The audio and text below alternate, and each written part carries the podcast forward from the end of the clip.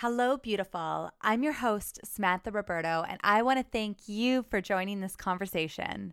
We are a space of empowering women, and each week I bring on a different guest to share her vulnerable transitional story. So make sure to subscribe to get your weekly dose of inspiration. So before we jump into this week's episode, if you are someone who is going through a transition if you are feeling like there are changes coming up in your life and you're not quite sure how to navigate through this space, just shoot me a DM and say, Sam, I heard your podcast episode. I need help. And I am gifting my listeners a one to one hour deep dive coaching session to help gain clarity and sort of navigate through some of the uncomfortable feelings and emotions and things that come up when we're about to go through change. I'm so passionate about this topic of moving through transition and unattachment and being open to life that I actually did a whole episode about it last week.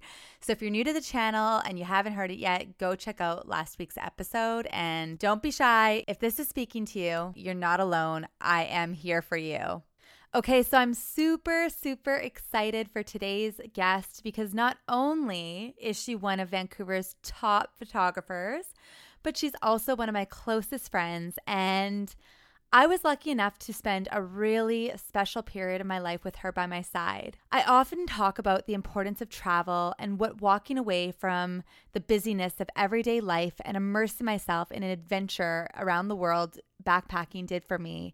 So, long story short, I was traveling with a group called Global Degree, and this is where I met today's guest. Uh, she had actually won a contest that Global Degree was putting on to travel to every single country in the world.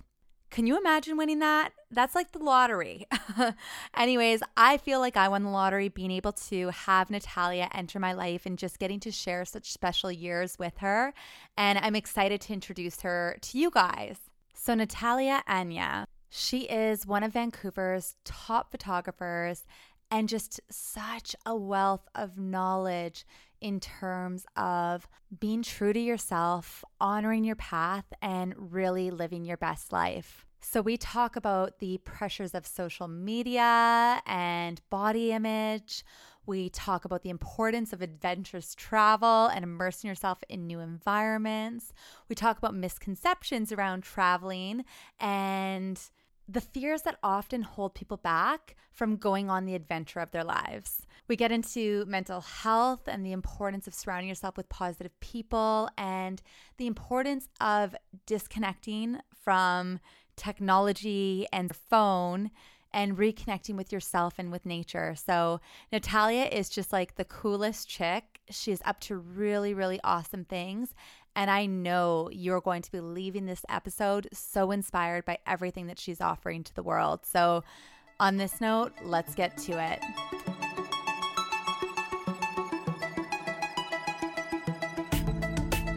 So many people struggle with finding their passion and finding something that, you know, like what is the right thing for them. How did you pursue your passion of getting into photography? Can you share that story? Yeah, I actually stumbled into it because I was in my early 20s living in Italy, and my dad gave me his DSLR before I left. And I was in a space where I had no idea what I wanted to do with my life. I was going to school just to go to school. I actually did my real estate course with oh. no interest in actually pursuing real estate.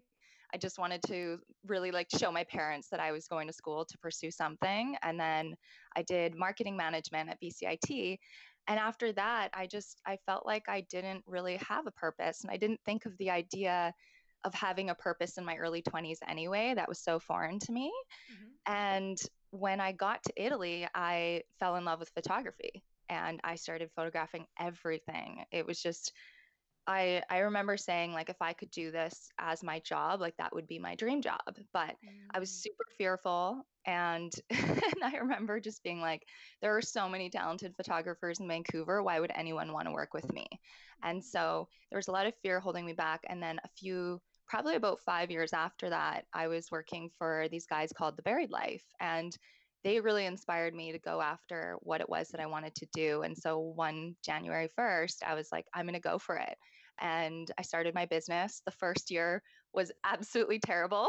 I was yeah. so I was in debt. I all I did was work. I was in a relationship where I didn't even see my boyfriend because I was just so heart set on pursuing that passion of mine. And I've been doing it for eight years now, and every year just progressively got better and better and better. So I'm really happy that I ended up doing it because it opened up so many more opportunities for me. And I love that you mentioned that for you it was just a passion, and you're like, there's no way I'll ever be able to do it but you got the courage to go. Nobody starts at the top. No matter what, it's like you got to put your time in. You got to sort of learn learn the ropes, but as you do, you can grow and evolve and opportunities come like you said. And a lot of sleepless nights all i would do uh, honestly all i would do is just try to progress and build my career and try to find good networking opportunities to meet people giving out free photo shoots to where i think it would benefit me let's just imagine you actually pursued real estate because you mentioned you did the real estate mm-hmm. course and your heart really wasn't in that. What do you think yeah. would happen? Oh my gosh, it'd be miserable. I had, yeah, I didn't align for me at all. And I remember sitting in the five week course and I was just like, nope, this is not for me. Like, I have zero interest in doing it. I think I'd go down a path where it was, just, it would just be super inauthentic. You are a very, very talented photographer. You're able to capture like the essence of somebody's personality and like their spirit and soul. And how do you do it? How do you help people overcome the angst of like the camera? You know what? It took me a really long time to understand people and it was really good for me because when clients would come in, I I would have it wasn't judgment, but it was an observation. I'd be like, wow, this person's really mean, or this person seems really uptight. This person seems really angry. And I realized that most of those emotions were actually coming from fear and those people were just nervous and then as soon as i would start talking to them they would open up and shine.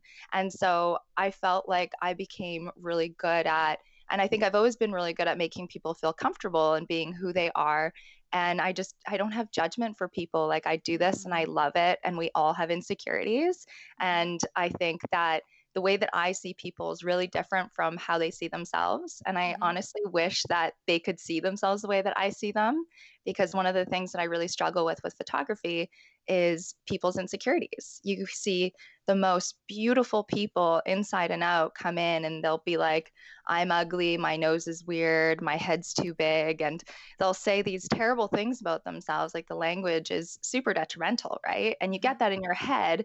And when you start your photo shoot in that context where you're like, I'm ugly, I'm fat, I'm I have a weird face. I don't know. Like that's not a very good way to start something, right? Like you're building your intention based on that. So mm-hmm. it's, yeah, I just, I feel like I can really relate to people and I'm good at making people feel comfortable. I almost feel like that's my little superpower.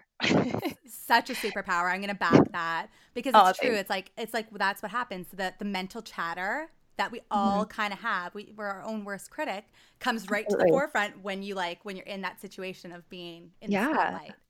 For sure. The language we use in our heads, I think, is so in- important. Like, I was listening to your last podcast about the journaling, right? Where, mm-hmm. and, um, I, I journal and I have affirmations that I write every single day because I used to be super hard on myself and I still am. And writing things to myself like, I am a great communicator or I retain information really well because I've had a bad memory my whole life and constantly telling myself that oh, you have a bad memory, you have a bad memory you're you're making that more real where mm-hmm. it's interesting when i change the language within myself then it actually like i start remembering things much better yeah it's the awareness piece right like having yeah. the awareness that the journaling will bring out to be like oh my god it's just is this what i'm actually saying to myself because so many people they have no they have no clue how mean they are to themselves. Yeah, it's so sad, and I do it to myself too, for sure. we're all human, right? And yeah, sort of the way we're programmed. So, so what mm-hmm. would be if your top three tips if someone mm-hmm. was coming to you to get a photo shoot done as a pro? What are your top three tips? I would say to come in with an intention. Okay. And have like a really good, strong, positive intention because that'll guide the photo shoot. I'd say the second one is to have no expectations because sometimes people come in and I do this myself too. When I go into a situation, I want to like the perfectionist in me will be like, I want this, this, and this to happen, or I want it to look a certain way.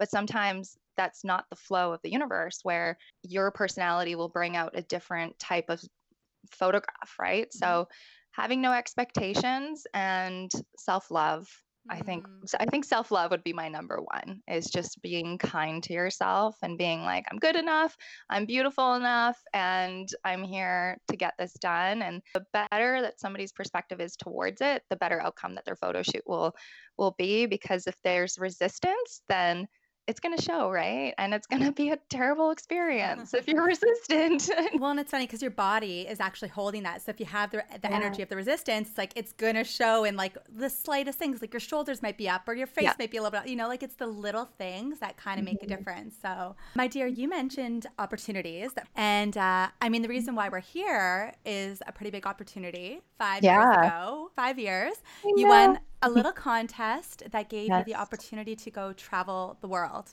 Yeah. Which we Yeah. traveled together, and that's where we met, pretty much in, in Myanmar, in Burma. Yeah. I know we're travel sisters. Travel Yeah. sisters. photography opened up so many opportunities and uh, like you said i remember a couple months before that contest i was hiking with a friend and him and i love documenting things like we'd love taking photos and silly videos of cool experiences of adventures and while we were hiking whistler we're like how cool would it be to start something where you can document travel and experiences and i feel like i'm a master master manifester It's so funny. I say I'm a master 100%. manifester too. Like, yeah, we both are. And that I remember when I got home, I would at the moment would have um, post-it notes with goals on my bathroom wall. And every time i'd brush my teeth i would read these goals over. And so i would have daily goals weekly goals monthly goals annual goals. And i wrote in my annual goals that i wanted to travel to thailand cambodia and malaysia. I was in no financial situation to be doing that. And then in my other goals uh, i put travel six months of the year and document it. And so I'd read these goals over and over again. And then, not even a month later, my sister comes home and she's like, Hey, I met this guy, Mike, who was telling me about this contest that he's doing. They're looking for a girl to travel the world with. I was like, Oh my gosh. Who is this guy? Turned out we were already Facebook friends some for some reason and I only have like close friends on my Facebook that I've met in person. And I was just like, oh, this is so interesting. So I reached out to him and then happened to be in Vancouver. And the other guy that was part of the project was Alex, who was your boyfriend at the time. So I applied for this competition. And I've never wanted anything so badly before in my life. And I was trying to get votes in and all the things. And then I ended up winning that contest. And it created this incredible opportunity because at that point I had traveled a lot I've traveled a decent amount with my family, but not to that extent. Like we've lived in a lot of different places, Mhm. but I've never gone to Asia and I've never had adventure type of travel. And so when I won, like that year was probably the best and one of the hardest years of my life because we were traveling so quickly, documenting all these beautiful experiences. But I was also sick for a lot of the time. I wasn't exercising and I wasn't focusing on my health. And after the second year, I just realized that I was confusing my happiness with my ego. And so Mm. there was a lot of things that came up for me where I was like, is this what I want to continue to do? Is this my goal to travel to every country in the world? And I had to sit with myself and be like, well, you know, like there are sponsors behind this. I won a contest with like, there was a lot of girls that entered that contest and there was a lot of guilt for me. And so I ended up making the decision to go away from the project. And Mhm. that was like one of the hardest. You were there when it I- happened. I And remember the whole thing. yeah, we were in Amsterdam and holy, like the experiences we had on those trips. We were swimming with whale sharks. We were in Brunei together. We weren't in Bangladesh, but at one point I was just like, where am I right now? Like nobody knows where I am. We were so off the grid in certain situations and it was just the most beautiful experiences. What would you say if you were to kind of look at the overall experience? What did you learn from that period of your life? From the traveling aspect of it, of immersing yourself in the different worlds and different countries and different cultures and religions and foods and I would say the biggest thing I learned is how many misconceptions there are in the world. The fear that people tried to instill in me before I went traveling was insane. And Mike said something really good to me because I had a lot of fear before going on the trip. Like, I didn't know Mike and Alex, I didn't know that you were going to join. And so I was like, what am I doing going traveling with these two strange guys, sharing rooms with them, sometimes sharing beds with them? and it was just, it was so foreign to me. And Mike said, he's like, Natalia, like when somebody's telling you you're going to get raped, kidnapped, or, you know, robbed, like have those people been to these countries? And I was like, no, they haven't. Whenever somebody would tell me something fearful, it's because they've watched the news or they've heard some freak story. And don't get me wrong, like things happen obviously in the world, right? But I think that's no way to live life is to live it in fear. When we went to the, some of these places that people had warned us about, we were more welcomed than ever. Do you remember going to Brunei and mm-hmm. that man reaching out and like us having dinner with him? And mm-hmm.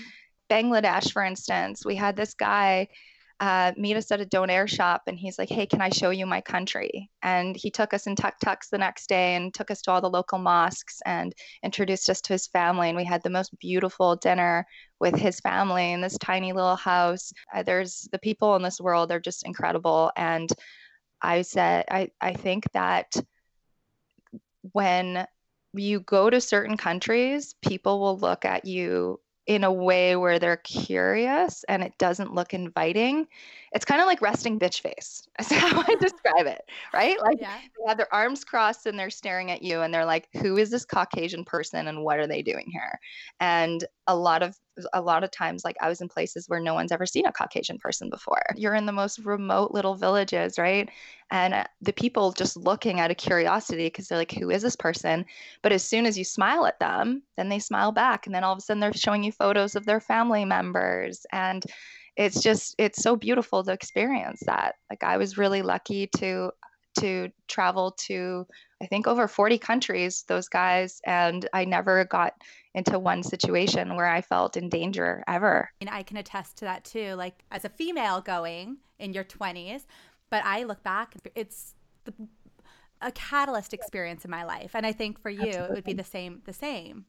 Yeah, absolutely. It was it was the best experience I've ever had in my life. I mm. approached it that way. Was like, I am, you know, 27 years old this is the youngest I'm going to be for the rest mm-hmm. of my life. Why not just go for it? So I really approach that trip as like whatever comes on the plate, just yes. Like don't mm-hmm. even think about it. Whatever doors open, go for it. And you know what, Sam? I you you know this about me. Like I live in a lot of fear. I have a lot of fears that come up, especially when it comes to experiences.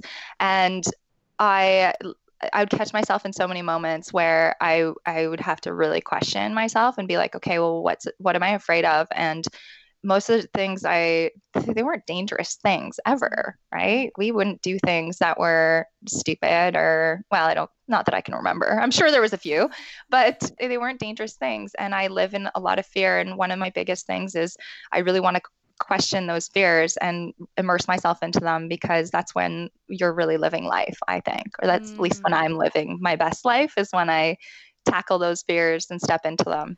Okay, little side note because as you're talking about fears and like dangerous things, I'm like, did I know do anything? Gonna... I just like had this flashback. Do you remember when we were in northern Thailand in Chiang Mai and we all rented those motorbikes? Oh my gosh! Yes. and FYI, for anybody listening, motorbike accidents is like the number one injury of like travel travelers. So yeah. we all go and we're convoying to go to this place called Quarry Rock to go jump, you know, cliff jumping, you know, and that's safe. But Anyways, the girl in front of me, first time on a bike going, we all had our own bikes, and she literally hit, instead of hitting the brakes, hit the gas and like drove into track. Which is so not funny, but it was funny because it's like such a statistic.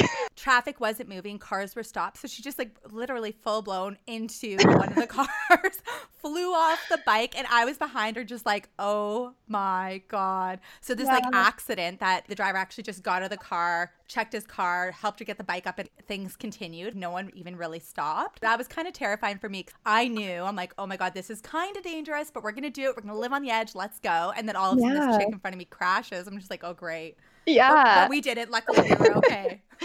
yeah, luckily we were all okay. I think the most unsafe thing, and if you watch the episode, do you remember Lao? Vang Vieng. Yeah. yeah. And it's so funny because that was like such a traumatic experience for me. And I thought you were drowning. Like, I honestly thought you were going to die. And as I was trying to help you and looking back on the video, I realized I was just making it worse and I was drowning you more. So, so a little backstory for you guys listening. You can actually go into Global Degree and go watch the video of this moment if you if you'd like. So Vang Vieng is this city in Laos and they have all these bars along this river. Go to one bar, you play mud volleyball, and then you get on a tube and you go to the other bar. It's a really, really strong current. Yeah. And there's like these ropes across the rivers to the bars because you zigzag across the river. It's not like you just stay on one side. So as you go, you have to swim really hard to get to the other side. And it was monsoon season when we were there. And it was monsoon season. Looking back, I'm like, you know, I don't know if that was really smart, but we survived to tell the tale, yeah. barely. But Natalia and I, we had our GoPro and we were trying to be all cute, taking videos and kind of going across. And then all of a sudden, I got clothesline at the neck by one of the ropes and literally completely flipped over, drowning in this water. Natalia's grabbing me, trying to save me, essentially. And uh, we caught the whole thing on the GoPro. So it was like, it was actually really, really scary. It was so scary. I and you know what? I if I was drinking, like I remember not drinking that day, if I was drinking, I honestly think that I would not have made it. I yeah. have no idea how that is legal. I don't know. I don't know. But memories, I mean, uh, good to look back on. Don't know if I'd do it again. No, I would not. So, what would you say, like, through that experience was the single handedly, like, most difficult moment for you? Being away from my family, that was super challenging. And definitely very outside my comfort zone. Like some of the places that we stayed at were incredible, and then other places that we stayed at were not so incredible. but it gave the adventurous side, right? Like, and it really, Absolutely. like, any standards you would have had, it's like out the window, let's go. Mm-hmm. And I think adventure is important. Like, when you immerse yeah. life with that no expectations. Let's just do this. You never know what opportunities or who you're going to meet or what you're going to no. learn when you just immerse yourself in it. And the best memories are in places where we stayed in the sketchiest situations, right? Where we like slept on a random man's floor in Japan because we booked our accommodations for the wrong night or staying in Mongolia in the yurts and you know, in the middle of a snowstorm, the roof blowing off. Those things where are they're so much more memorable than staying in the five star hotels because when you stay in the five star hotel, you don't really want to leave and you don't really want to explore. Hands down. And you don't mm-hmm. get the mm-hmm. experience. Like when you're in these countries, you want to live like the locals, see what the locals are doing. Like you get so mm-hmm. much more out of those immersive experiences. So I'm just wondering, like, what was life like when you came home? It's one thing to go travel and to have all these different experiences, but how did you feel when you went back to Vancouver and looking at your your day to day in the situation? Did you struggle with that at all? Oh yeah. I I and everyone told me that I would. Like the people that have traveled a lot, they said that they're like you're going to come back and you're going to see things so differently. And I was like, yeah, I'm sure I will. And I did. I came back and I was like, wow. I revisited all my friendships that I had and I realized that before I had gone, I was just in a really lost space in my life. I I didn't have like a core group of friends that I had really solid, deep, meaningful relationships with. It was all really surface level. And when I got back, I was like, wow, I was such a socialite and I was so concerned about what everybody thought of me and doing the cool things that weren't that cool, to be honest with you. and I wasn't living very authentically. And when I got back, I felt like the friendships I had made had such a deeper connection and I was more vulnerable with people. I I was a lot more aligned with with who I was and who I surrounded myself with. And mm.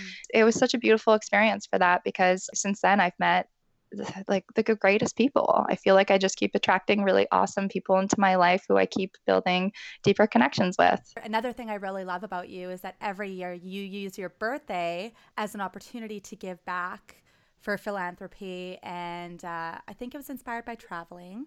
Can you share a little bit about what you're what you do? That actually was inspired from the guys I worked from for the buried life, and okay. yeah, that was really inspired by them because they were really into uh, helping organizations out. So that opened my eyes to things a lot more. And I've never been a birthday person. I and mm-hmm. every year on my birthday, I'm like, it's just another day. Like I don't need to be celebrated type of mentality. But then one day I was like, you know what? I can use this as an opportunity because everyone will go to your Facebook page and wish you a happy birthday on your birthday, and you get all these messages. And so I was like, I'm going to use this as an opportunity to ask people for money.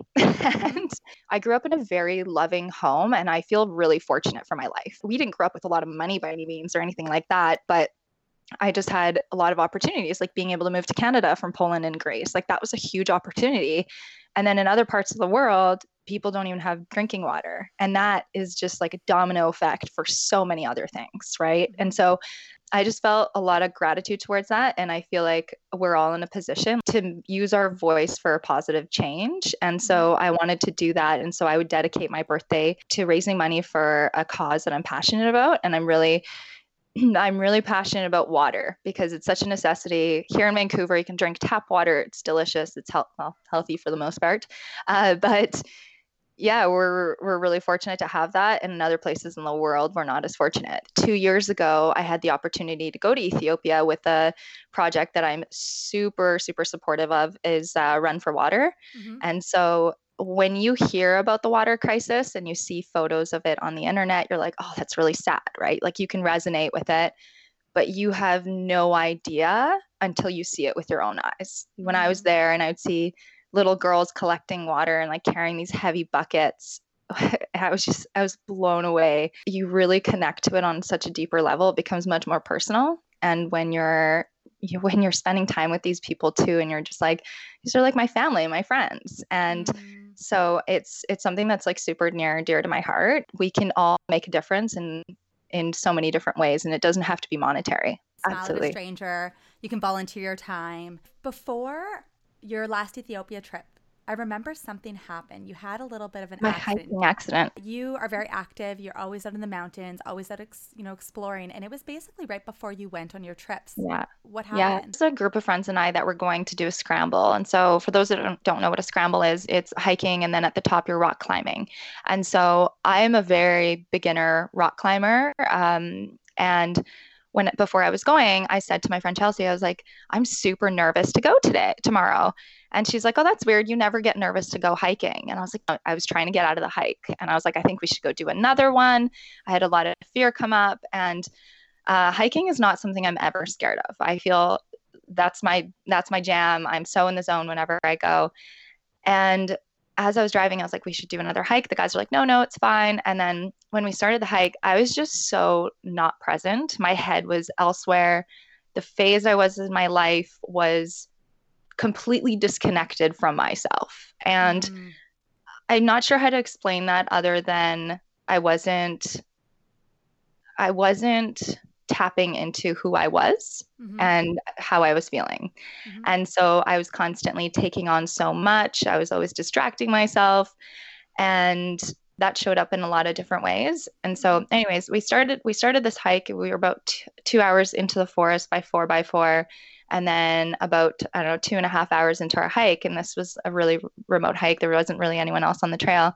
Being in an area where there was a previous rock slide, it was a bit of a boulder field. And I remember just like looking down, not paying attention to my surroundings. And usually I would know not to walk below people in a boulder area and all of a sudden i heard everyone yell rock and there was a, a rock about the size of a basketball that came tumbling down and kind of like almost hit everyone on the way down but you're walking on boulders so it's not necessarily easy to get out of the way i ended up getting hit with a rock in the hip it was almost like it happened so slow motion and i was like whoa this is actually happening and I got hit with the rock. I fell. Luckily, I didn't get hit in the head, and it was just my hip. But I fell forward onto my hands, and I looked down and I saw like a pool of blood in my shirt. And so I lifted my shirt up and it looked like I'd been shot with a gun.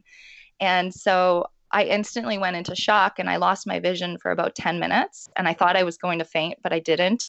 I'd say that was the scariest thing. And just the things that happened in my head throughout that 10 minutes was bizarre. I thought I was dying. I was like, okay, well, this is a process of me dying. And I was like, I don't want to die. Like, I'm not ready to die. And I then was like, okay, well, I'm not dead. And I was like, clearly I've gone blind. I'm in my mind, I made peace with the fact of going blind. I was like, mm-hmm. okay, I'm blind, but I'm still alive.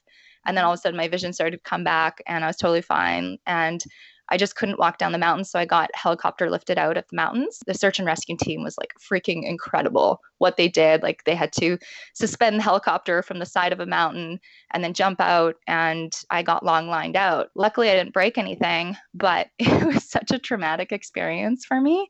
But it was such a blessing in disguise because that opened up a whole new area of self love for me mm-hmm. because I realized how strong my body was. Mm, you were to sum up like what you learned from going through such a unexpected, literally like a boulder falling from the sky hitting you experience. What was what was your biggest takeaway? I had two major takeaways. The biggest one, I think the biggest lessons that the reason why this happened to me was because I needed to be more present. One of the greatest lessons I took away from that is to have more self love. I think, especially as a female, we have so much pressure to look a certain way.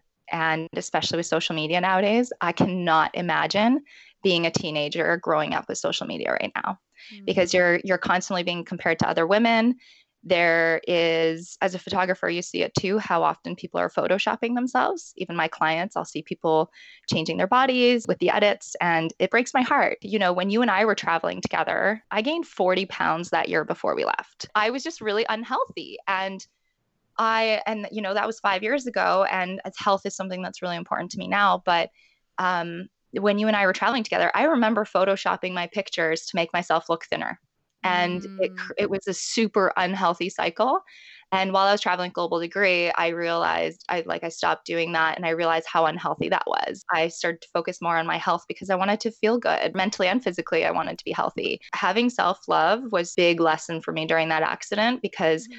i never felt fit enough i never felt i looked good enough and when I got into that hiking accident, I was like, wow, my body is so resilient. Like I got hit with a massive rock that almost wiped me out. Like nothing even broke. And I remember after that had happened, I was in the shower and I had this gross wound and stitches on my hip.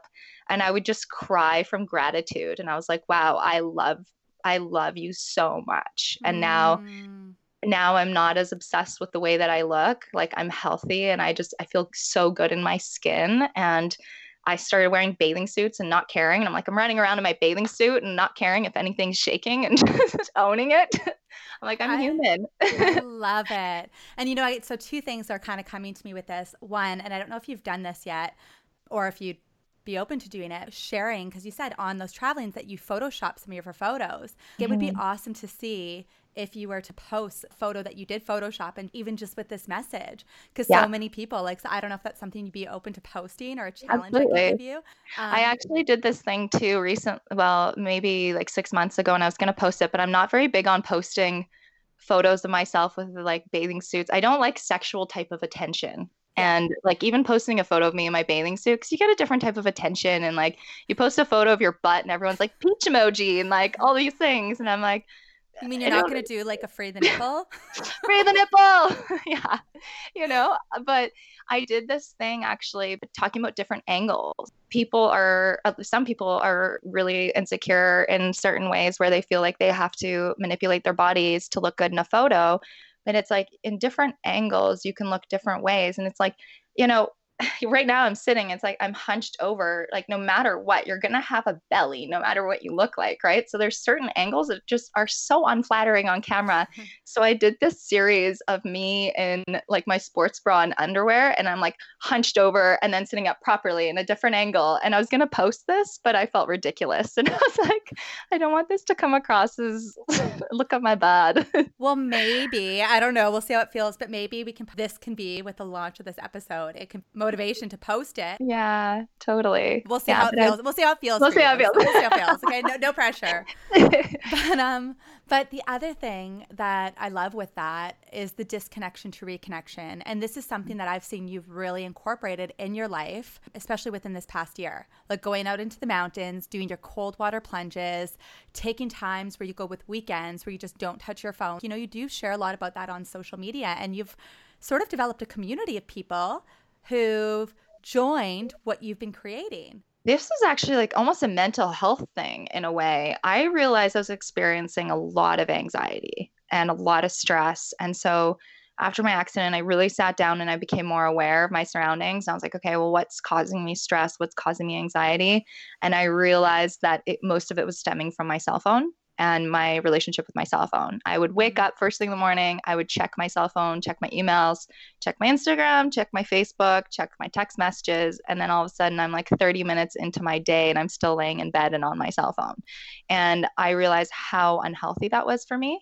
And so what I started to do was incorporate having the first three hours of my day to be off of my phone and not touch it at all. Alarm clock goes off and then start my day and practice gratitude, doing gratitude, doing gratitude list every morning or affirmations and or meditations or yoga and some sort of a movement and just really having the morning to myself.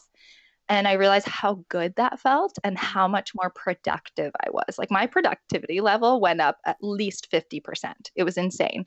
And then so I I then was like, okay, well, what would happen if I took a full day to myself? And what would happen if I took two days? Mm-hmm. So I would start going to Whistler by myself or go do a local hike or something. And I, I feel at peace, cell phone free, and just get a hotel room by myself and go hiking, journal, meditate, go for a run. And I realized that within that came so much clarity and mm-hmm it was easier to make decisions for me. So when I when I started to take these little disconnection weekends, I realized how tapped into myself I was, how I really found myself within those moments and I was able to reconnect with myself instead of mm-hmm. being so bombarded with everything else in the world. Like we're living in a society where we're constantly being distracted by a million things. Like we're target marketed for everything. Like our cell phones listen to us and they send us advertisement based on what we talk about. That is insane. And so we're constantly being distracted by things that we're interested in. And so when we take a moment to completely disconnect and be with ourselves and in nature, I mm-hmm. think that we reconnect to who we really are. Well, and essentially, it all comes down to energy. By reconnecting to ourselves, you'll notice your energy levels will go mm-hmm. up and you'll be more productive. Like you said, it's like it really comes 100%. to manage, break it down to managing your energy. Yes, absolutely. And when you're scrolling through your phone, unaware, comparing yourself to yeah. things that may or may not even be true, likely mm-hmm. photoshopped, mm-hmm. you know, like it's yeah. Like feel bad. And mm-hmm. then that kind of goes through your whole body and, and has that effect. Absolutely. You started doing this. You're you're doing these cold water plunges and little by little more and more people kept joining you. And I I love that. Such a connector and a sense of community that you're building around this thing that you found you needed and that you love. Can you talk a little bit about the sense of an importance of community and even the people that are coming, how they're feeling about joining what you've created? the reason why I started doing cold water plunges is because I started experiencing a few years ago uh, the seasonal depression like symptoms. So I was super tired all the time. I felt like I was isolating a lot. Like I had no sense of community in my life. I had friends, but I I had no sense of community. I was in a funk all the time. I showed up in a really shitty way in my relationship at the time, and I was just not in a good headspace. And all mm-hmm. I'd want to do is like five o'clock hit, I want to go to bed. And so a friend of mine had recommended taking cold showers, and I was like, he's nuts. That's the worst idea ever. The last thing I want to do is take a cold shower on a rainy winter cold morning. And so, you know, you and I went to Tony Robbins and we saw Wim Hof speak there. And I mm-hmm. remember being like, oh, yeah, okay, somebody's onto something. And so I started going for trail runs and I saw this beautiful area in Lynn Canyon. For those who aren't from Vancouver, it's emerald green waterfall, beautiful in nature, walking, all the things. And I said to a friend, I'm like, I want to go swimming there next week. And cold plunges are not something I've ever wanted to do or have done. And so the following week i went in there and i posted something on social media and i was like who wants to join? Somebody who actually is trained in the wim hof method was like hey i'll come guide the meditation. And i was like great. So he he guided the breath work and then he said he's like yeah we're going to jump in and we'll stand for two minutes. I'm like he's a psycho. There's no way that's happening. And so sure enough i jumped in and we stayed in there for I think six or seven minutes. And I was like, wow. And it was such a good realization of mental conditioning, how quickly our brain tells us to stop when our bodies aren't even ready to. Like we're capable of so much more mm-hmm. than what we're led to believe. And so I started doing these cold plunges and I got addicted to the feeling because my energy was so much better. I all of a sudden wasn't experiencing those energy lows anymore. And I felt better in so many different aspects of my life. And so there's people who've been doing cold plunges for a very long time. And I just recently, a couple years ago, discovered it. And I was like, oh my gosh, what have I been missing out on? And so this past summer, a group of us were like, hey, let's start going every Wednesday. So every Wednesday at 7 a.m., we'll meet and it's an open invite for anybody who wants to join. And we'll go out and we'll do like a 10 minute hike and then somebody will lead us through a meditation or breath work or tai chi and and then we'll all take a plunge together and stay in for different amounts of time. And it's created this awesome community of people who who come from such different walks of life. Some people come that have no mutual friends with anybody and they're like oh i heard about this on so and so and it's so cool because the group of people that do come they're super accepting and everyone hugs each other. We welcome everybody with open arms, and it's turned into our little cold plunge family. And there's about 20 people that come out on average. And like like last week, it was snowing. There was minus three degrees Celsius, snowstorm. All the roads were closed, and there was 10 people that came out and wow. swam. It was so cool. Wow. Yeah, I love it. I love it. And I just I can't wait to see. Like I've seen the escalation from when like when it was you cuz you're so open on social media, you and a mm-hmm. few friends, and now it's like yeah, you said 10, 20 people. It's just like what this is going to grow into. I'm really, really excited to see where it goes. Yeah. And that's just on Wednesday mornings. There's groups of people that do it on Saturdays and Sundays and throughout the week. And there's so many different groups of people who do it. And I love how, I guess, trendy it's become uh, mm-hmm. because it's, it's great for us. It's good for our bodies and it's good for our mental conditioning. Mm. So if anybody wants to reach out to you or wants to join the cold water plunge or follow you on Instagram, mm-hmm. where can they do that? They can reach out to me on Instagram at Natalia Anya Photography. Perfect. Yeah. Nat, I am so grateful that you're here. Thank you so much for for doing this and for sharing all of your stories and all of your wealth of knowledge. Just excited. Well, thanks, babe. I'm so proud of everything that you're doing. Your podcast is amazing. And I just feel super honored that you even asked to interview me, listening to all your guests and just to you. You have such a beautiful message to share with the world. And I remember, I guess it was 2018. I'm actually looking at the certificate right now. April 13th to 14th, 2018, we did our Communicate with Confidence course, our speaking course. And I remember you uh, just like the transformation that you've had with that. And you know the first the beginning where you're like you struggled to get through your name and then all of a sudden you just like blossom and you're like whoa i'm here. I'm here to share a message. And you're helping the world in so many beautiful ways. And mm. i just love what you're doing. You're an amazing coach and i just Aww. love you to pieces yeah. Thank, thank, you so much. And that is actually a true story. Just to like to say, like literally, Natalie, uh, Natalia. Awkward. Did you get my name right? Awkward.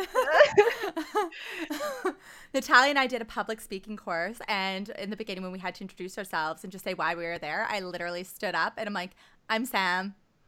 and and I like forgot what I was gonna say, and I'm like, and I just blacked out because I get such bad anxiety talking in front of people, and I can't control it. So it's just like you know, yeah. like the progress and going towards the things that are gonna challenge you, um, the things that might terrify you. I mean, I think it's just full circle with everything we talked about today. So thanks Absolutely. for bringing that up. Yeah. well, I was so shocked when it happened because I was like, I remember telling Lucas being like she's gonna do so amazing. She's like born to be a public speaker. And he's like, yeah, we'll see. And I was like, no, she is. And I got so defensive. and then, and I was so shocked when you went up. But then all of a sudden, it's like you had that moment. And then all of a sudden, the next time you went up, you're just like, your message was so powerful. I was like, yes. You're like, I told you, biggest, Lucas. I know, I told you. Just uh, your biggest hype girl over here. I love it. Oh, and I love yeah. you so much. So thank you so much, Natalia. Okay, guys, there you have it. What did you think? Do you guys just love Natalia as much as I do? I feel like this episode covered such a variety of relevant topics, and we would both love to hear what your biggest takeaways were. So Screenshot this episode and tag Natalia and the Hello Beautiful podcast and let us know what stood out to you. If you want to find Natalia's contact, I'm going to include it in the show notes. And if you happen to be in the Vancouver or Seattle area and you need a photo shoot, honestly, reach out to her. She is so your girl. And lastly, I really want to thank you for being here. So if you're new to our platform, welcome. I hope you enjoyed today's episode. And don't forget to subscribe before you leave. And until then, keep being you, be beautiful.